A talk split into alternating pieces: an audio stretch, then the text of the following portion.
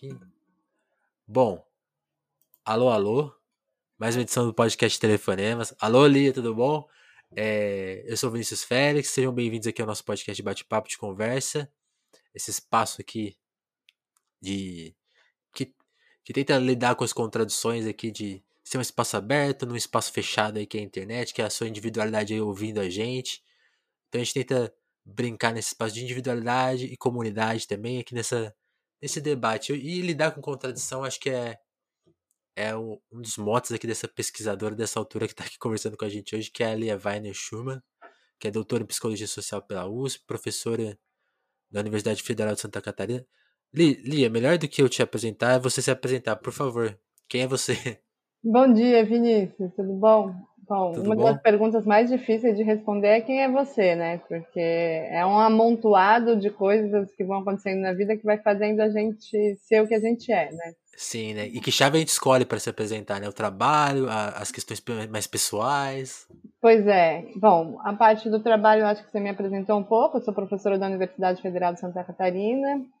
Uhum. Sou psicóloga, mas ser professora dessa universidade é algo recente. Eu estou há dois anos e vem muito tempo que eu estou trabalhando fora da universidade também, né? Bastante é, em terceiro setor, ONGs, em, em, empresa, trabalhando no governo também como consultoria de políticas de inclusão e uhum. realmente, de fato, eu se for para me apresentar, eu sou uma pessoa da prática. Ser teórica é algo que me uma ajuda. novidade.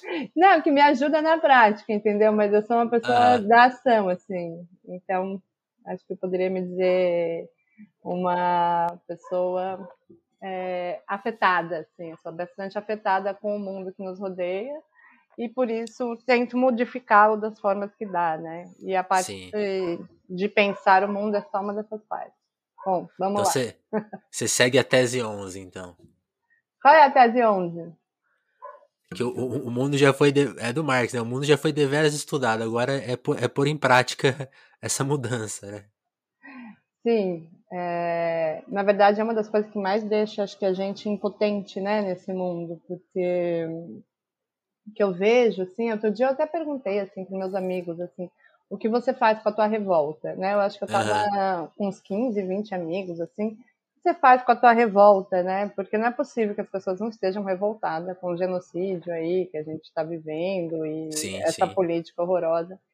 E eu fiquei bem impressionada que todas as saídas quase foram individuais. Pessoal progressista, de esquerda, assim, ah, eu tenho que caminhar, eu faço yoga, eu faço terapia, e aí eu vi o nível de desarticulação política, né, que, sei lá, nós estamos, assim, né, porque todas as respostas eram individuais e um sentimento de impotência, assim, né. Pesado, né? Bem pesado isso. Não, e, e é engraçado isso, porque eu, eu acho até uma coisa interessante isso que você abordou, porque eu tava lendo um texto do, do Mark Fisher, e o Mark Fisher é um, é um autor que descreveu o realismo capitalista, né? E, e o Mark Fisher, ele, ele tem um texto dele da época que, que alguns partidos, acho que foi alguma eleição na Inglaterra em 2015, que os partidos mais reacionários ganharam, assim, a esquerda foi, ficou bem fragilizada por lá. E ele falava assim, o que, o que a gente tem que fazer agora, né? Para não cair num marasmo de ação, né? E, e é, muito é, é, assim, é, analisar esse texto na pandemia chega a ser dolorido, porque ele fala, uma das ações práticas é justamente essa, criar grupos, né? Se encontrar fora das redes sociais e se, e se encontrar fora da nossa individualidade. E que é a mesma coisa que a gente não pode fazer agora por causa de uma pandemia na rua, né? Ainda tem isso, né? É uma ambiguidade, né? Porque a gente parece assim, né? Que a gente não tira não consegue ir para a rua para se manifestar ou para fazer alguma coisa porque a gente não tem vacina. Mas a gente também não tem vacina porque a gente também não vai para a rua. então... né? então fica uma coisa assim, bem difícil de lidar nesse momento. Pois é, é. É, e por isso eu até comecei o episódio falando, acho que o telefonema tenta ser esse espaço. Assim, a gente quer. Eu sei que você, as pessoas vão ouvir isso aqui sozinhas, não tem como você pôr isso. Ninguém põe isso numa caixa de som e fica ouvindo em grupo, mas mas a gente também tá em grupo aqui de alguma forma, e tentar pensar que a gente tá em grupo, né? E você falou de contradição, acho que é uma contradição que tá, tá no seu livro, né? O, um dos seus livros, né? que é o entre o encardido, o branco e o branquismo, branquitude, hierarquia e poder na cidade de São Paulo. Eu queria que você contasse um pouco de como você chegou no, no objeto desse livro, porque aqui no Telefonemas, quando a gente já discutiu esse tema, um dos meus amigos que veio aqui conversar, o Gilberto Porcidônio, que é jornalista do Globo. Eu sei quem é. Sim, né? E ele, ele falou assim que ele gostaria, quando, quando ele veio aqui, ele falou assim, eu gostaria que o racismo fosse discutido, fosse uma discussão dos brancos, né? Não nossa, porque a gente, a gente já tá cansado de, de falar sobre isso. Quando eu vou dar entrevista, só me pergunta sobre isso. Quando eu tô fazendo, quando ele tá no trabalho dele, ele passa por isso, né? Porque as pessoas julgam ele quando ele chega numa pauta. Ele, ele vivencia isso o tempo todo. Então ele fala assim: eu gostaria que essa discussão fosse de vocês. Né? No caso, a gente aqui. E eu, eu, quando, eu li, quando eu cheguei no seu livro, por causa que o Rogério de Campos da Avenida veio aqui, e eu tava lá fuçando no catálogo e vi o seu livro, falei: caramba, a Lia meio que fez isso. É isso mesmo, Lia? É, eu fiz isso faz um tempo, né? Foi em 2008. Bom, então, temos aí 12 anos. Tem... Sim. É, 13. E o objeto da minha pesquisa, na verdade, ele surgiu de várias confluências, assim. O racismo sempre foi algo que me tocou muito forte, assim.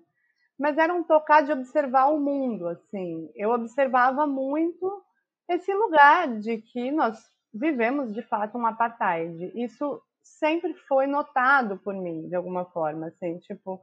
E eu tinha uma pergunta que era quase uma pergunta de criança: o que faz com que uma pessoa. Por que as pessoas brancas estão nesse lugar de poder e por que, que todos os lugares quase de subalternidade são de pessoas negras? Eu tinha essa pergunta. Assim como eu, eu, me perguntava por que né, é, uma admiração maior pelos homens na sociedade.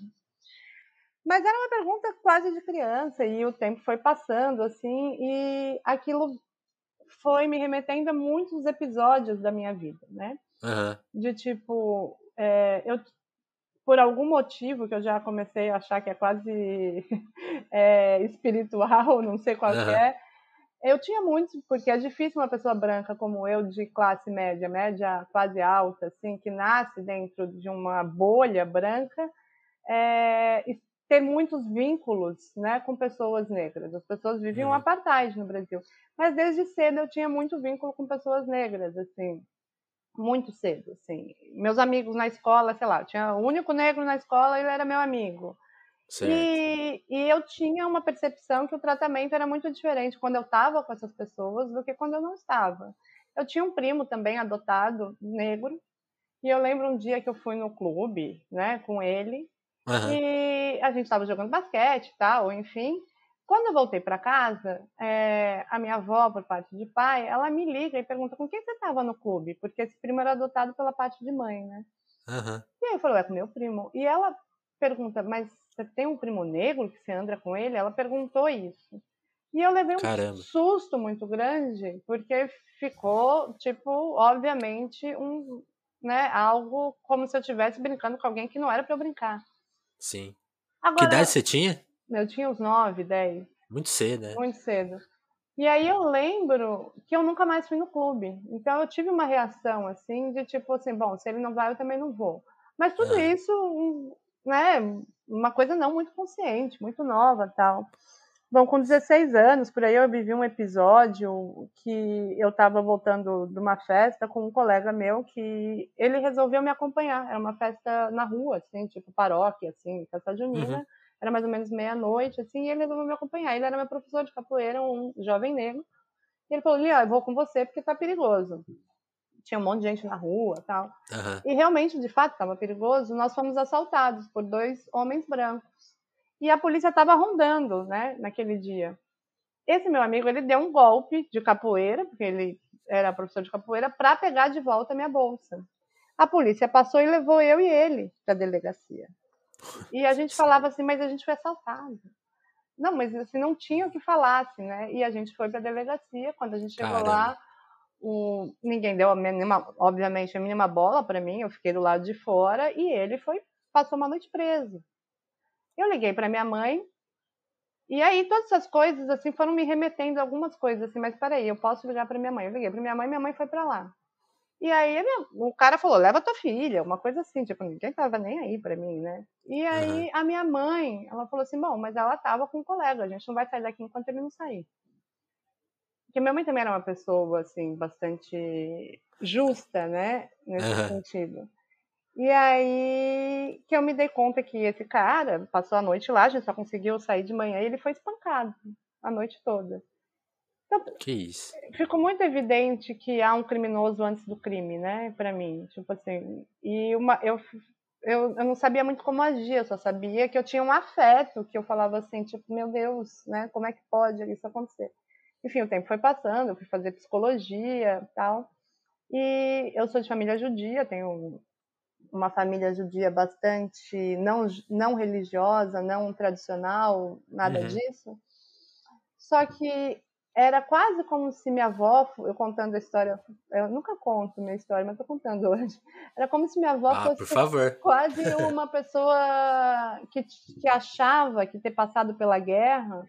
A minha avó era uma judia na Europa, de família uhum. bastante assimilada, ou seja, ela ia em colégio católico. Inclusive, ela nem sabia que ela era judia. E aí ela foi parar em campo de concentração. E Caramba. é muito engraçado que o, o, o, que eu tinha de sentimento com a minha avó é que a casa dela em São Paulo né, era cheia de santos. Ela veio para o Brasil e, tipo assim, vamos esquecer que a gente é judeu. É, vamos apagar, apagar isso da nossa história. história.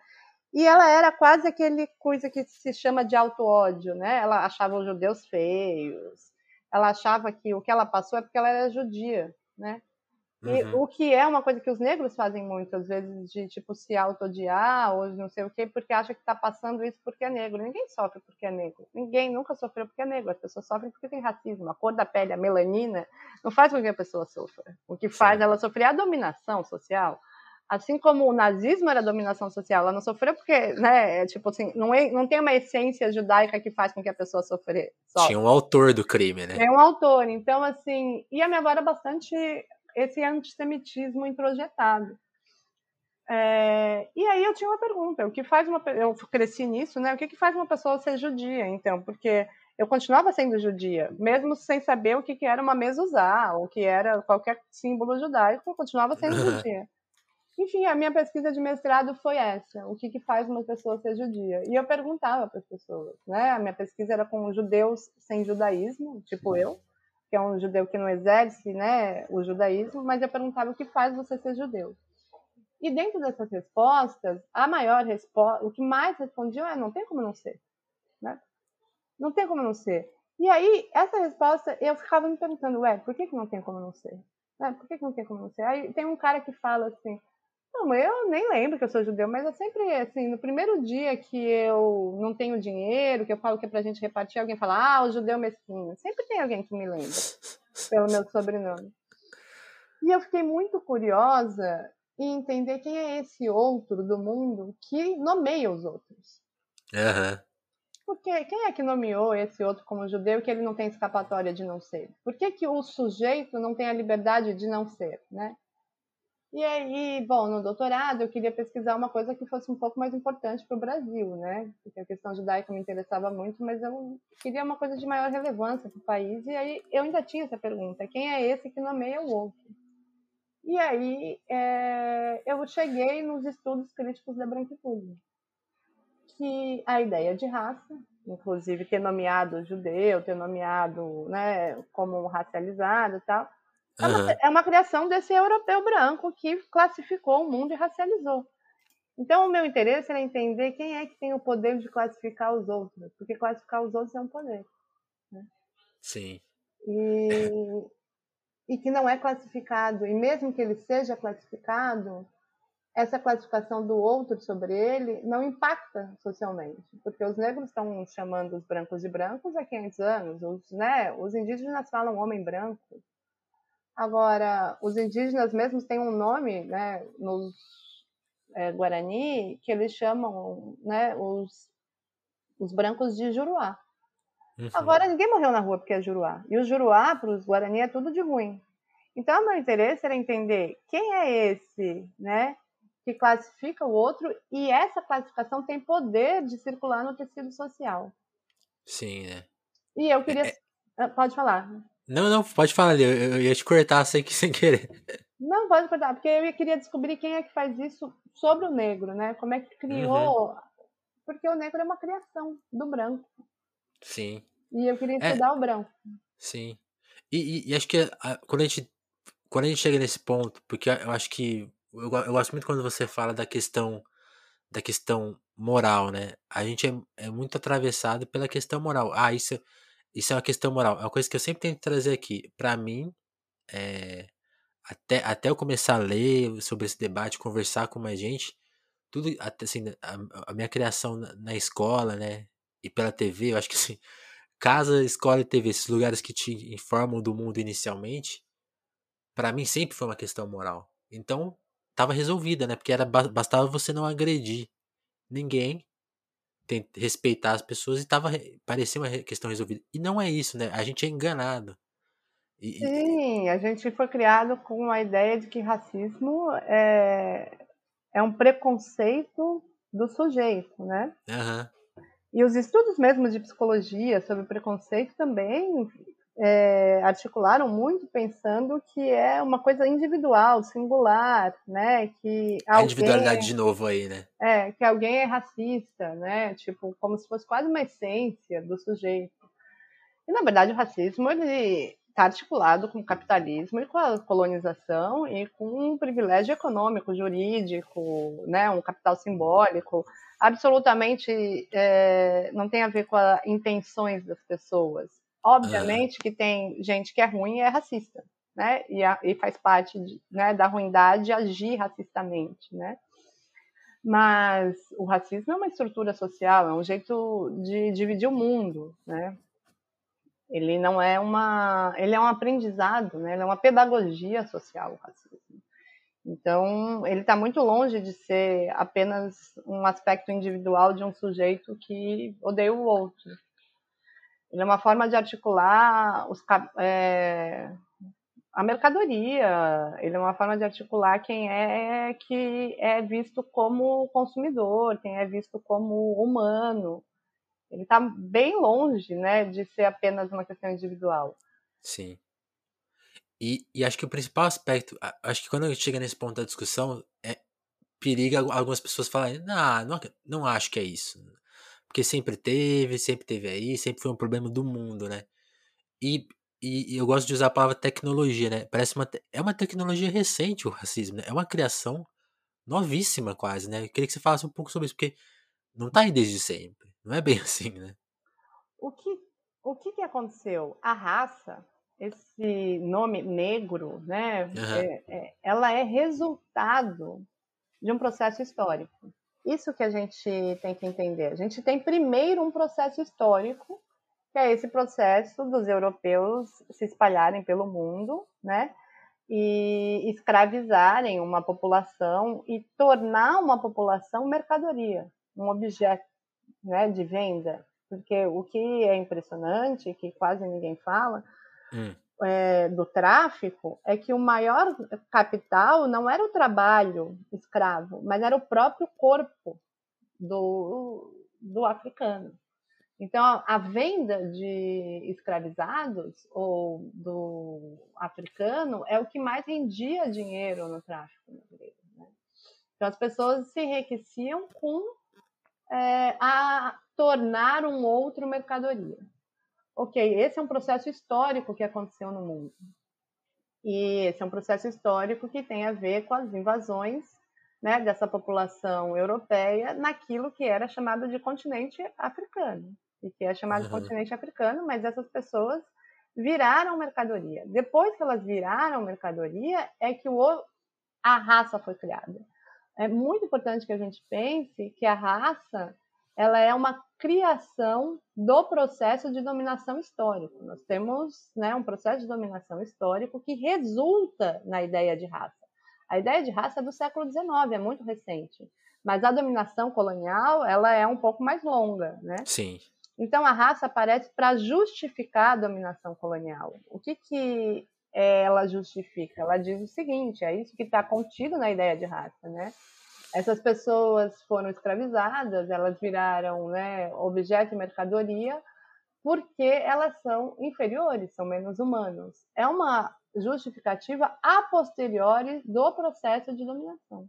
Sim, séculos depois quase, né? Séculos depois. Então a raça é filha do racismo, né? Se a gente pensar o racismo como um processo de dominação, ela é filha do racismo, ela não é a mãe do racismo. Ela não é a mãe, é, exatamente.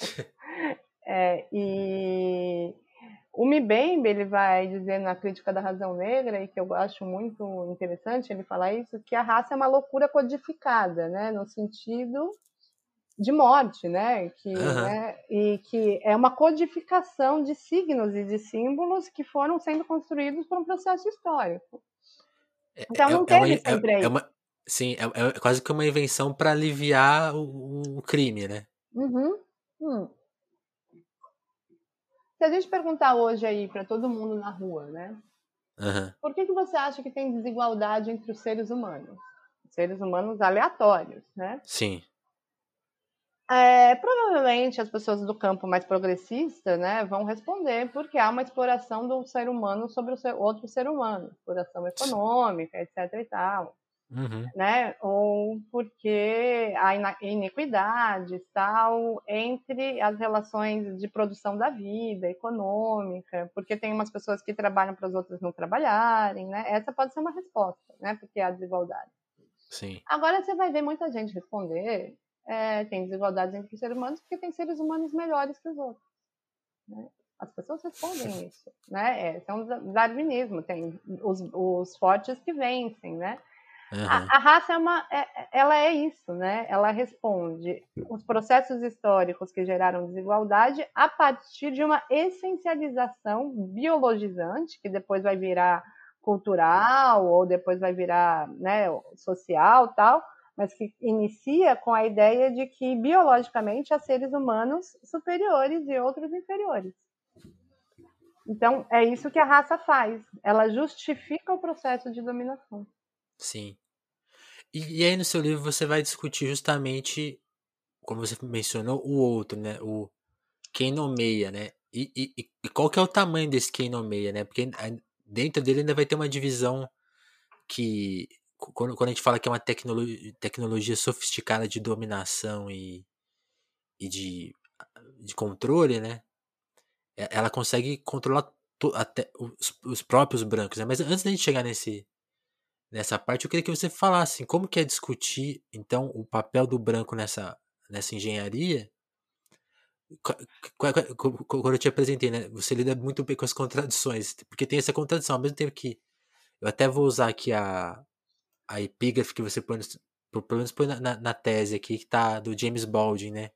Que ele fala: embora seja difícil imaginar nossa nação totalmente livre do, de, do racismo e do sexismo, o meu intelecto, o meu coração e a minha experiência me dizem que isso é realmente possível.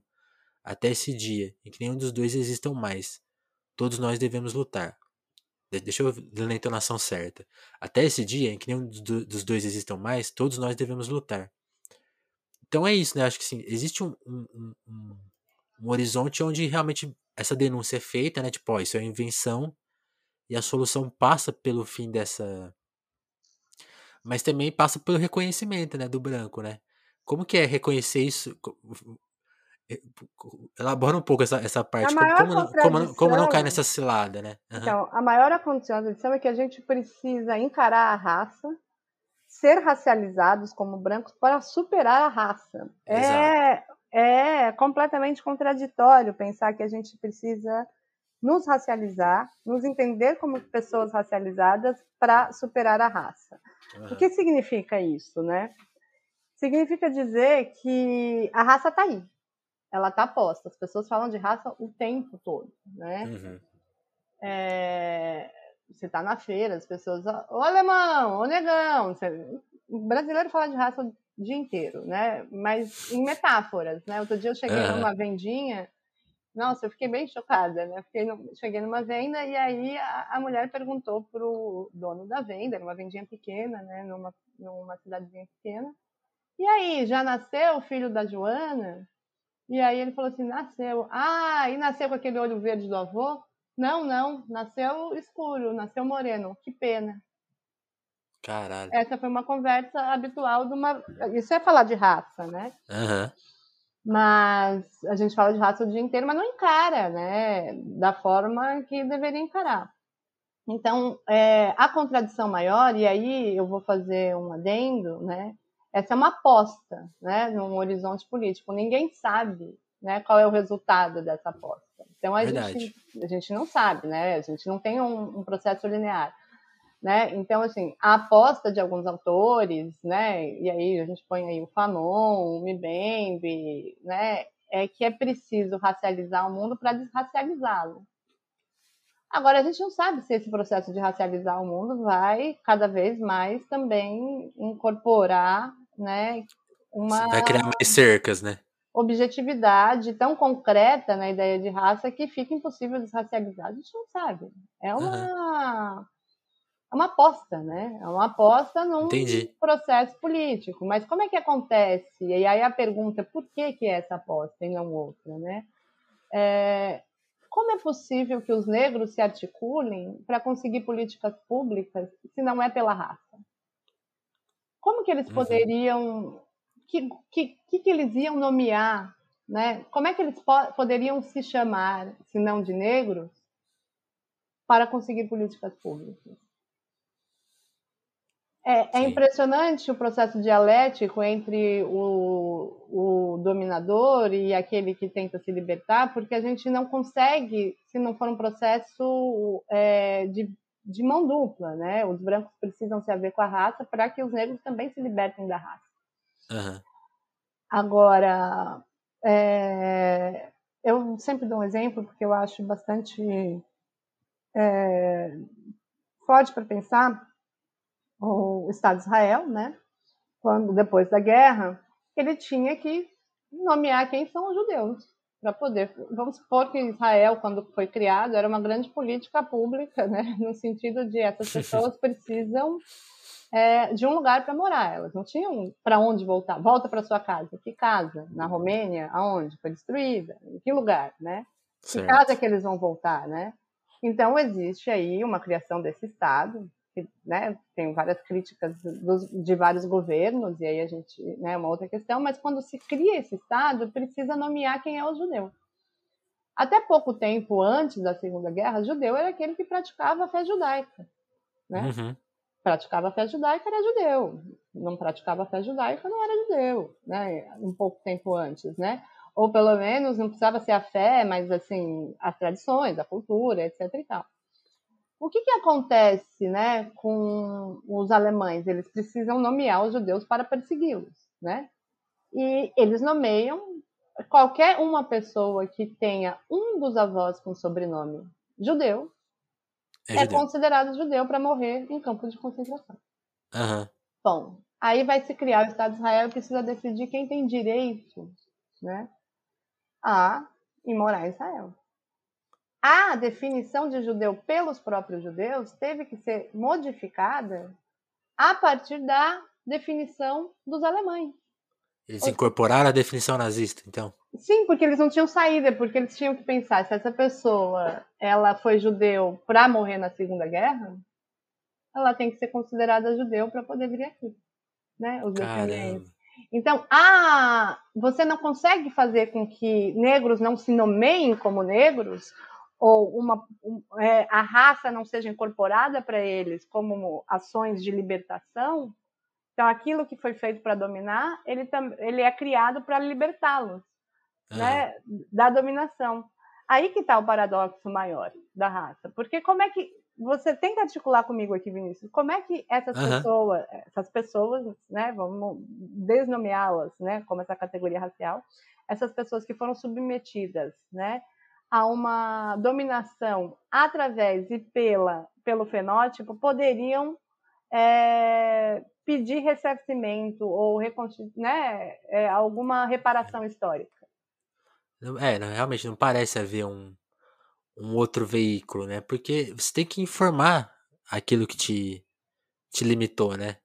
Exato. Então, realmente, eu não consigo pensar em outro paradigma que unisse, unisse as, as pessoas. É, realmente é.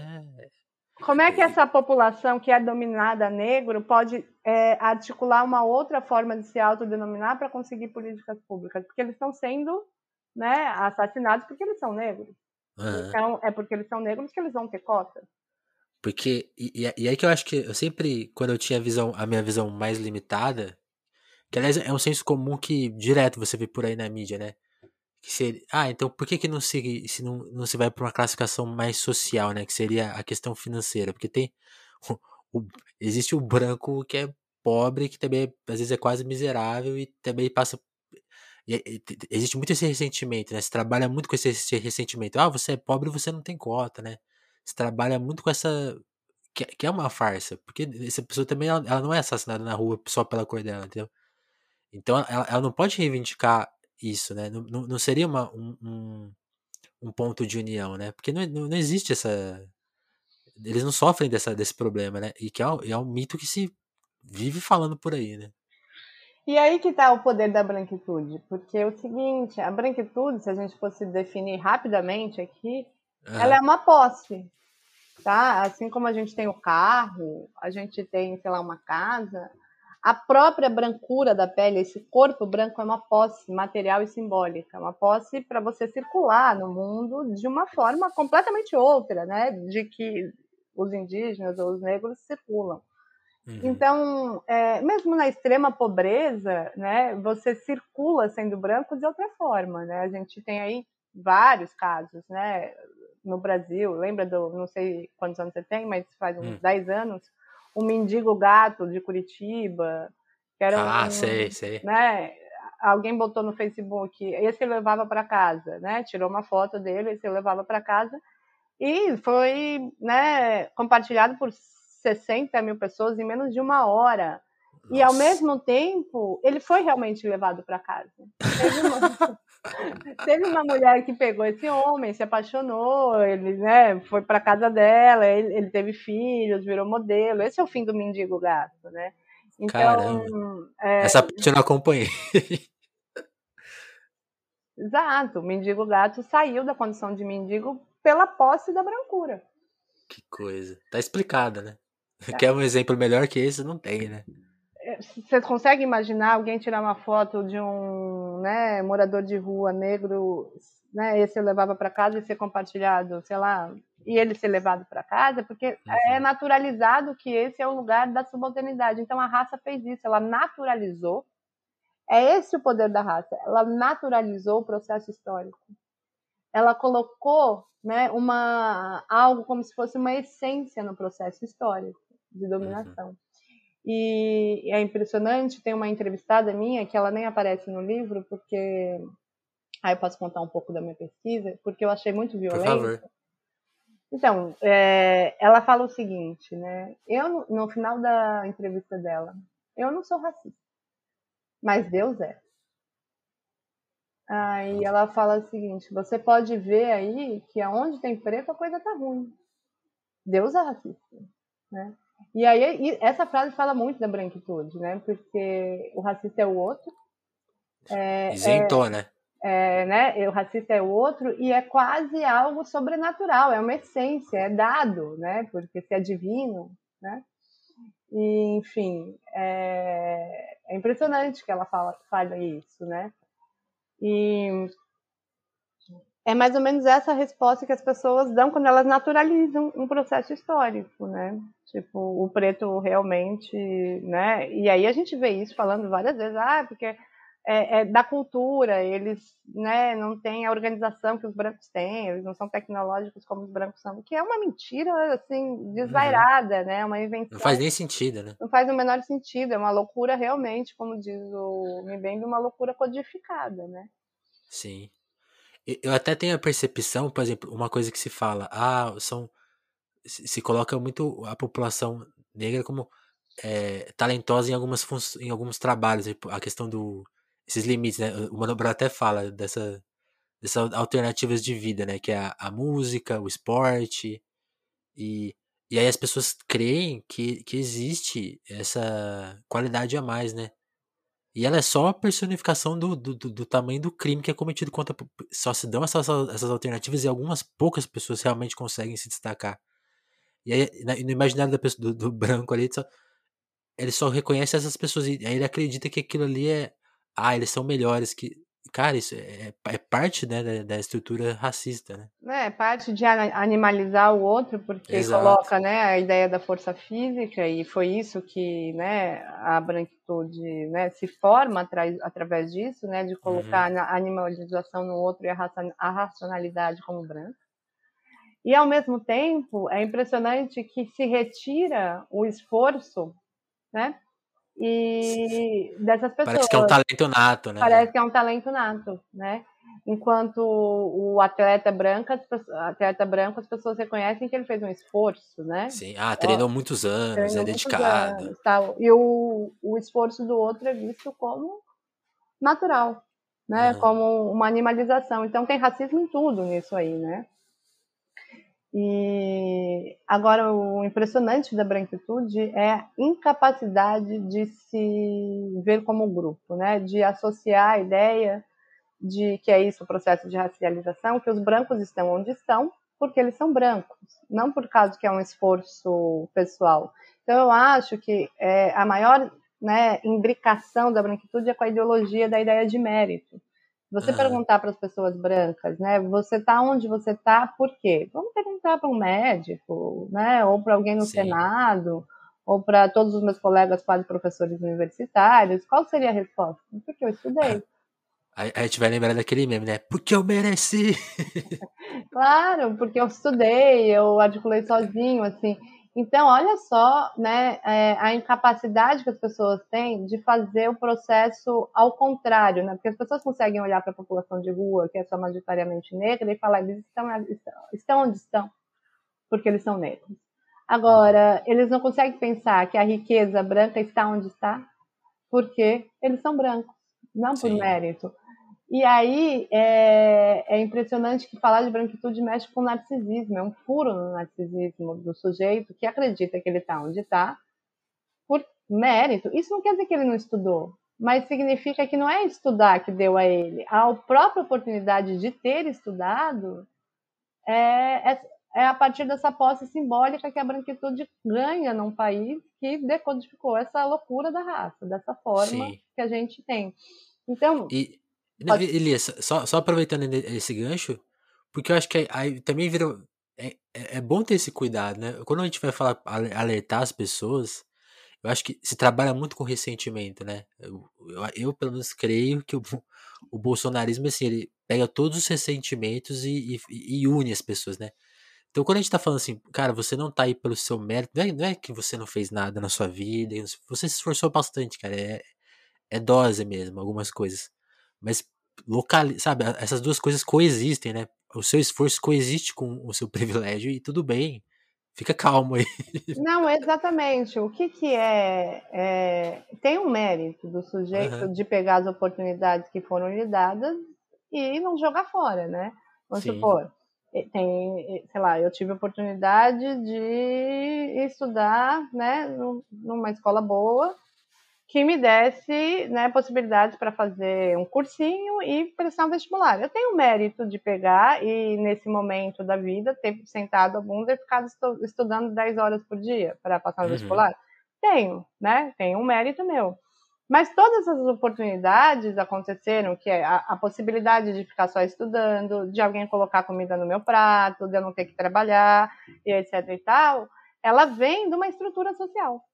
Uhum. Então, assim, não, não quer dizer que o sujeito não tenha feito nada. Uma outra pessoa podia ter a mesma oportunidade que eu e ficou lá, sei lá, tomando cerveja tal, no momento o que, ok, estava lá tomando cerveja. Então, assim, paciência. paciência, ele teve o, a oportunidade, ele não agarrou aquela oportunidade. Isso pode ser pensado como a possibilidade de agarrar as oportunidades que lhe foram dadas. Mas o principal né, que está posto é que você teve as oportunidades, né, para agarrá-las, né? Sim. E a gente não quer retirar, né, a potência da pessoa, né, que ela teve, né, e agarrou as oportunidades. Mas a gente vê também um monte de gente medíocre, completamente medíocre, impostos, né, como a gente pode ver o que, que é o nosso Senado hoje em dia. Medíocres no sentido de mediano. A pessoa, Sim. né, tá lá né? Porque é um jogo, é uma corrida muito desigual. É, é só, é só a gente pensar assim, se você pensa, sei lá, a história do, dos grandes líderes políticos do Brasil, né? Pô, a, a, luta do Lula, a vida dele, a trajetória de vários. Tô usando o Lula aqui como por ser o mais popular, mas poderia ser qualquer outro grande político brasileiro. Você enxerga um senador hoje que tem alguma história parecida, né? De conquistar, de falar. Não existe, né? Não. O cara tá lá, o cara tá lá por, justamente por. E, e, e, até quando, quando você usa a figura do cara que. do seu colega que ficou bebendo. Pensa aí, você ouvinte. A, a, você que ah, foi, se dedicou. Lembra dos colegas seus que se dedicavam menos ou que farreavam mais? Eles estão tão mal quanto você ou estão tão bem? Ou até melhor, né? Você conhece alguém que foi morar na rua porque deixou de estudar? Eu duvido, assim. É, não, vale pensar que essa pessoa, sei lá, começou a usar cocaína, sei lá, com 18, 19 anos. A mãe dela mandou intercâmbio na Austrália, entendeu? tipo, vou resolver esse problema, fazer um intercâmbio, a pessoa vai ter que trabalhar, não é tão fácil usar cocaína. Enfim, né? E o, a população negra não, não pode se dar esse luxo nenhum, né? Porque é, se você não dá, como diz, né? Meus amigos da quebrada, se você não andar na linha completa, se você andar na linha completa na quebrada, já, a possibilidade é de você ser assassinado é grande. Mas assim, se você não andar, cara, e assim, você consegue imaginar nesse país a quantidade de população negra e pobre está pagando crime feito por brancos dentro da prisão? Ah, é, é imaginável. Deve ser muita gente. É muita gente muita gente incriminada, né, para pagar o crime daquele cara que está fazendo sim. o tráfico de jatinho, né, dentro do avião da FAB. Ah, sim, se, se, a gente pensar na figura do, do, tráfico, com certeza põe todo mundo na conta. É milhares de pessoas, né? Milhares. Centenas de milhares. Uhum. Que, é, essa também é uma questão pouco discutida, né? O encarceramento em massa é, o que eu acho é que não dá para discutir racismo sem pensar né, naquilo que é o racismo estrutural, que tem a ver né, no pós-abolição com a ideia né, do que foi a ideia de crime de vadiagem, né, crime né, que as pessoas eram vistas. O crime de vadiagem é uma loucura, se você for pensar. Porque é o seguinte, no pós-abolição, os postos de trabalho foram feitos para os brancos. Então tem aquele avô, né, teu, meu bisavô, não sei o quê. A gente chegou aqui, não tinha nada, mas você tinha a posse simbólica de ser branco e aquele lugar de trabalho foram feitos para os brancos entrarem. E enquanto isso, a gente tinha 4 milhões de população de descendentes africanos jogada à própria sorte, em que os postos de trabalho não eram para eles, né? Então, eles realmente não tinham nada. Né? Não tinham nada, e nem terra tal. Então eles estavam na rua. E ficar na rua sem fazer nada era visto como crime de vadiagem, onde essa pessoa era presa. Ou, logo. Logo, estar na capoeira. Capoeira também era crime, né? Se você for pensar. Então, que se as pessoas estivessem fazendo a prática cultural delas, ou se elas estivessem ali, né, porque elas não tinham emprego, não sei o que, paradas, elas eram encarceradas. E a gente continua com o encarceramento em massa dessa população o tempo todo, né? Então, assim, discutir racismo no Brasil, ele precisa, assim, é, entender que tem uma posição política que você tem que estar junto, né? Não dá para você é, ser antirracista apoiando política neoliberal, neoliberal. Não tem como. Porque a gente sabe quem é que vai ser o rap, quem é que vai morrer é, trabalhando ali. A gente sabe quem. Não dá para apoiar, por exemplo, privatização da água. A gente sabe quem vai ficar sem saneamento. Então, é, é uma ilusão completamente que você possa né, articular a luta antirracista junto com uma luta que não se pensa a economia do lugar, né? Como é que Sim, sim. E, e aí, Lia, nessa, nesse mar de contradição, aí eu acho que eu, nem, eu acho que seu livro nem passa por essa questão, mas acho que você, deve, você se você não tiver uma opinião sobre isso, tudo bem, mas eu acho que vale perguntar, que é esse ponto que você tocou, eu, eu também acho chave, que é não, não existe uma solução do, do problema do racismo nessa na, na chave neoliberal. Então, nessa que como você falou, a privatização, essa, esse economês que a gente vê todo dia, por exemplo, na TV. Só que o que a gente vê ao mesmo tempo, na mesma, na mesma TV, por exemplo, que, de novo, de novo, o racismo, agora até se usa a palavra estrutural, né? Virou até uma questão, virou até um pouco muleta, né? Tipo, ah, foi, foi, o cara foi racista, mas é porque é estrutural, né? Já, já, já conseguiu deturpar o sentido de estrutural. Sim ainda. Então, assim, a, a, parte, a parte moral já tá mais. Já, já, já deixou de ser tão usada. Mas ela ainda é usada, lógico. Aí tem se deturpou o estrutural. E se tem essa noção, né? Tipo assim, essa pauta virou uma pauta capitalista de alguma forma, né? Pelo consumo, pela como lidar com essa contradição que porque tá isso, né?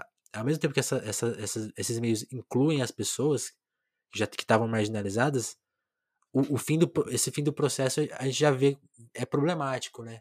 Como lidar com isso sem sabe? É, é, que, por exemplo, o capitalismo inclui muito poucos, né? Sim. Então, assim, ele vai incluir quatro, cinco, seis, sete negros em cada lugar, sei lá, cada grande empresa, não sei o que, inclui muito poucos, e a população continua morrendo de bala e de tiro, né?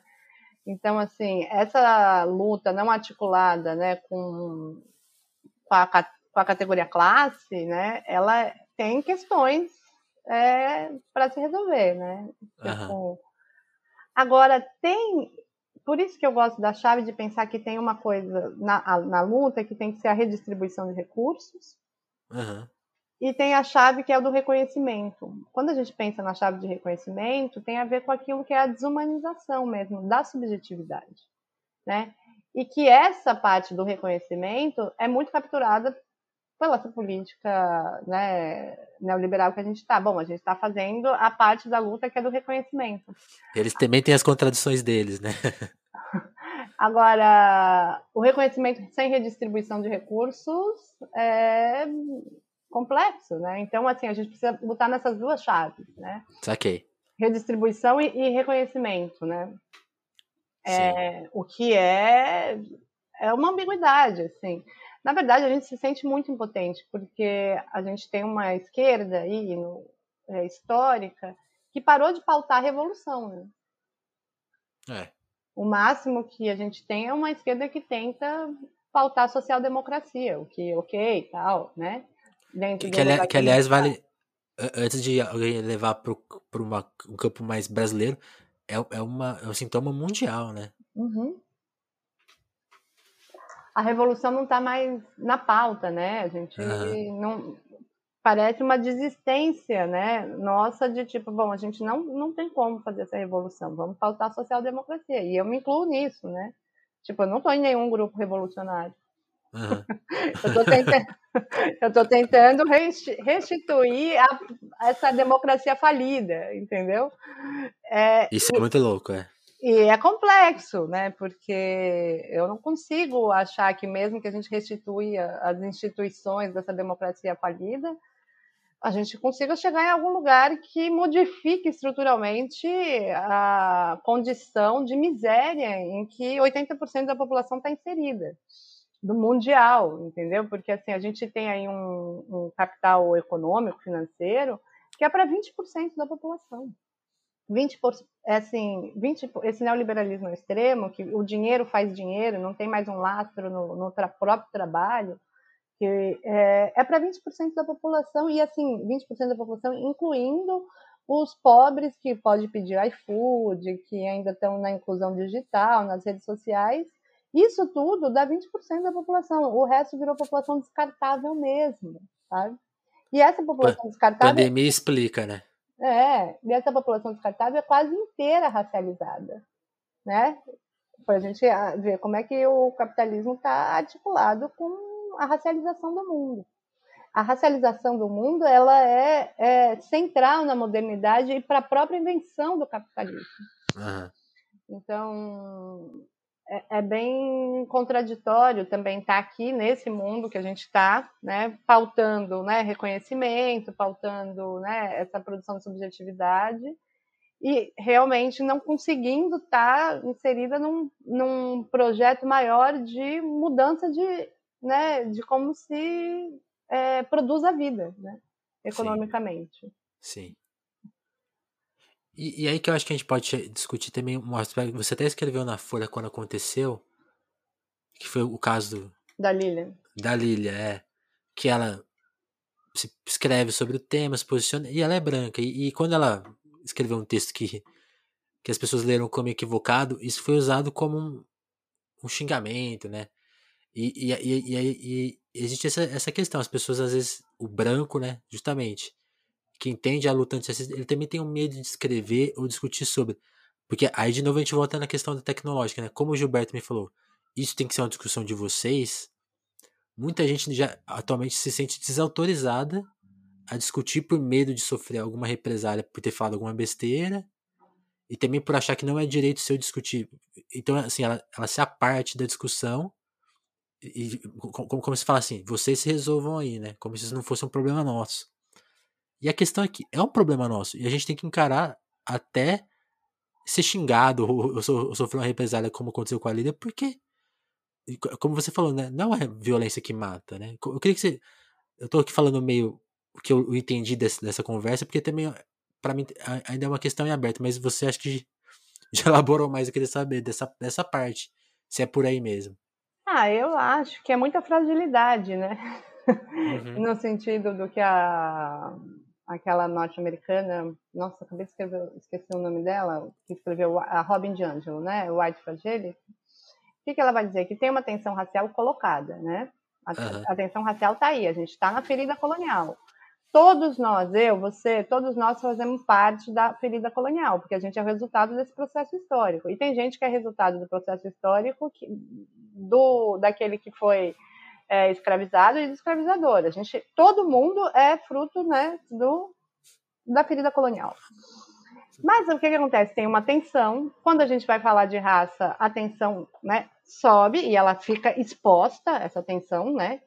Uhum. E, e, o que, acontece? É a mesma, a, a, a, mesma tensão, não, é a tensão que faz com que o, né, a, a, população negra tenha medo de andar na rua, tem que ir no supermercado, não pode encostar na prateleira porque senão pode achar que está roubando, tem que carregar a nota do que ele comprou porque vão ver, a polícia vai ver, tem que sair com documento. Então, assim, a tensão racial está posta para os negros o tempo todo. Aí, quando a tensão racial se volta para os brancos, minimamente, né, pequena. Quase que pela primeira vez, né? Quase que pela primeira vez, os brancos não sabem lidar com a tensão racial que está posta, que está aí, né? E é isso aí, ou ele acredita naquilo que ele está fazendo, naquilo que é a luta antirracista, entendendo que a raça e a racialização do mundo né, é um problema dos maiores que a gente tem, e aí ele continua nessa luta, levando porrada ou não, ou, uhum. é, assim, é, é, muita fragilidade. Agora, assim, no caso da Lilian, que é um, foi um, uma... Ela, o problema não foi ela, né? Porque ela fez aquele texto que, na verdade, é, tem vários absurdos no texto de fato. O que eu acho mais simbólico é uma pessoa branca, né, que estuda é, né, escravidão, etc. e tal, ter colocado aquela frase, né, que a Beyoncé tem que sair da sala de estar ou de jantar, né, e olhar o mundo né? Pensando que assim. Foi, foi uma derrapada de fato, né? É, foi assim. Pensa o que significa uma pessoa branca mandando uma pessoa negra que consegue estar na sala de estar sair da sala de estar, ou de jantar, sei lá, já nem sei mais. Uhum. Enfim. É, quantos mil anos, né, sei lá, 500 anos, né, que a, popula que a população diaspórica está aí, que deve ter conseguido colocar 3, 4, 5 negros na sala de jantar, e aí vem uma pessoa e fala, meu, sai da sala de jantar. Simbolicamente, é, não tem assim, é, não tem como aquilo não soar um horror, né?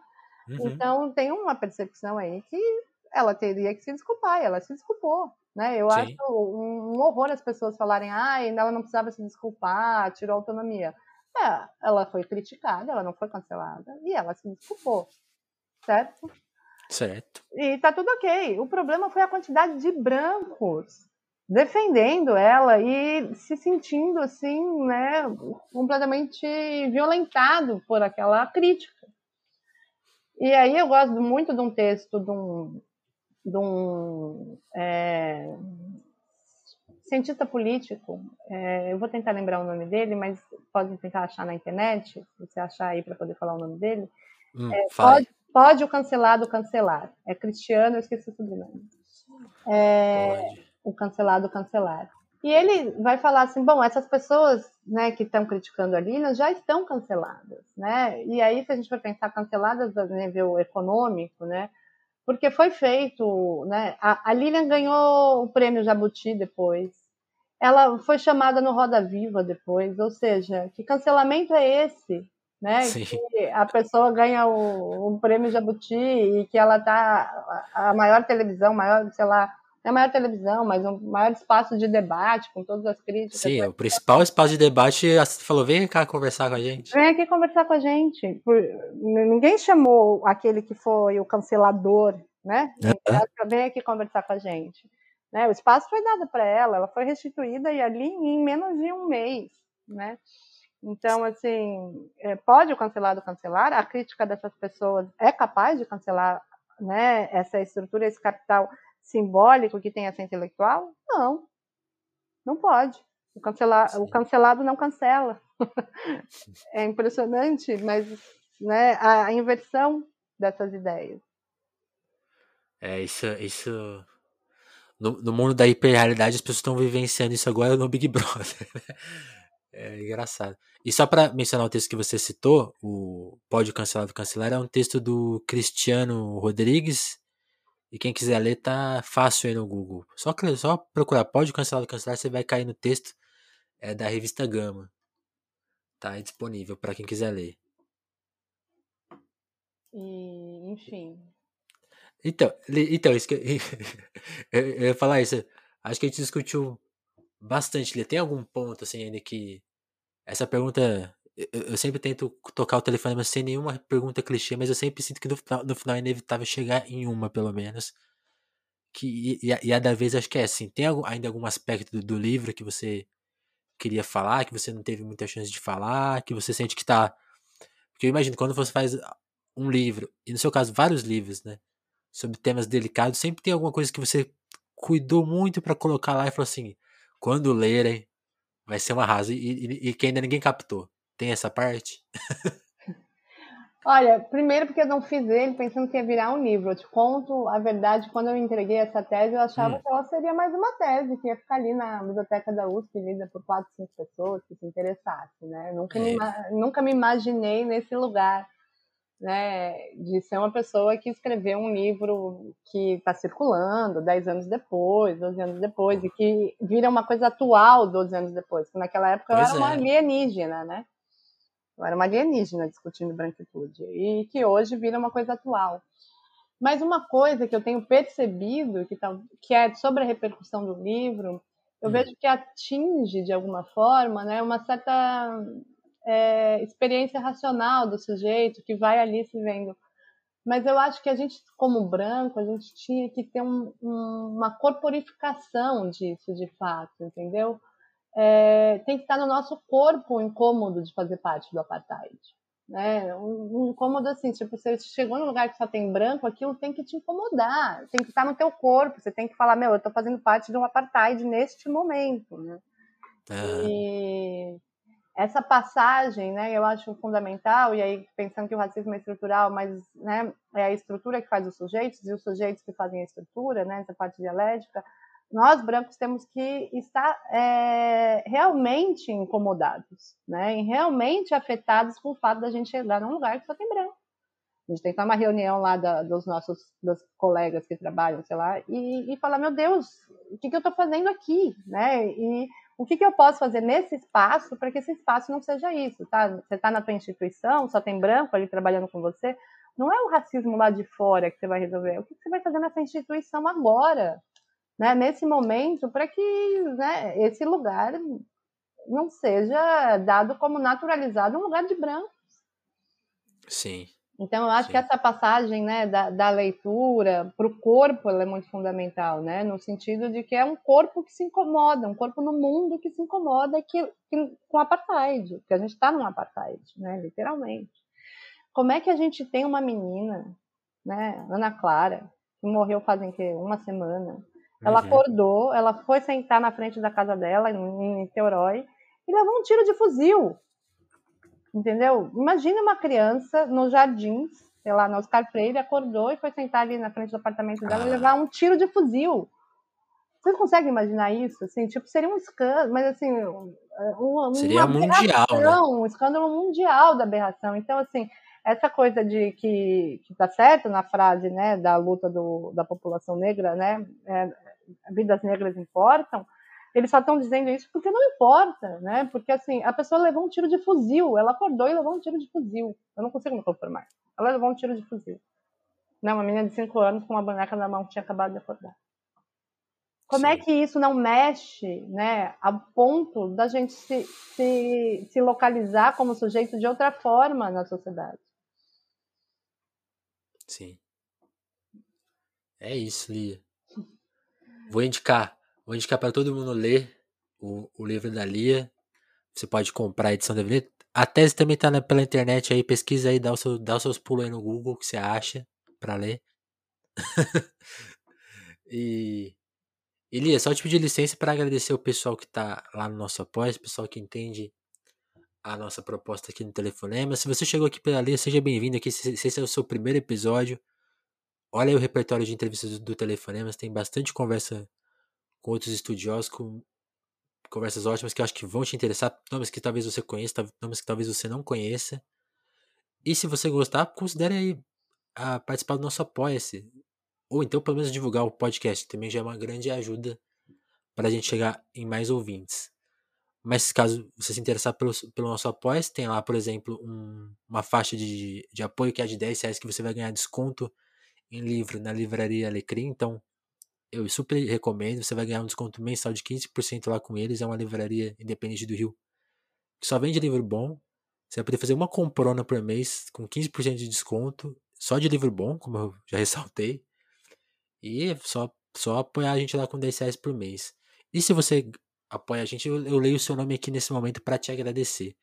Então eu quero agradecer quem tá por lá agora, nesse momento, que é o Eric Malon, Augusto Batista, Tatiane Araújo, Sabrina Fernandes, o Pedro Duarte, o Diogo Burilo, o Kleber Monte, Douglas Vieira, o Davidson Matio, o Gabriel Nunes, Matheus Botelho. Aliás, sempre agradecer o Matheus pelo, pelo microfone. Ele, gostando do podcast, ele falou assim: oh, como que você grava? Ah, vou te mandar o um microfone aí. E a gente tá agora com esse áudio melhor, graças a ele. Então agradecer também a Dagmar Abrantes, a André Camurso, o Romber Borema, a Lívia Rossati, o Sérgio Romanelli, a Adriana Félix, a Jéssica da Mata, a Ismaria Santos e a Dalva Brandes. Meu muito obrigado e de novo meu convite reforçado. Considere participar do nosso apoio para ajudar a gente a ficar no ar e fazer outras entrevistas tão boas quanto essa aqui que foi com a Lia.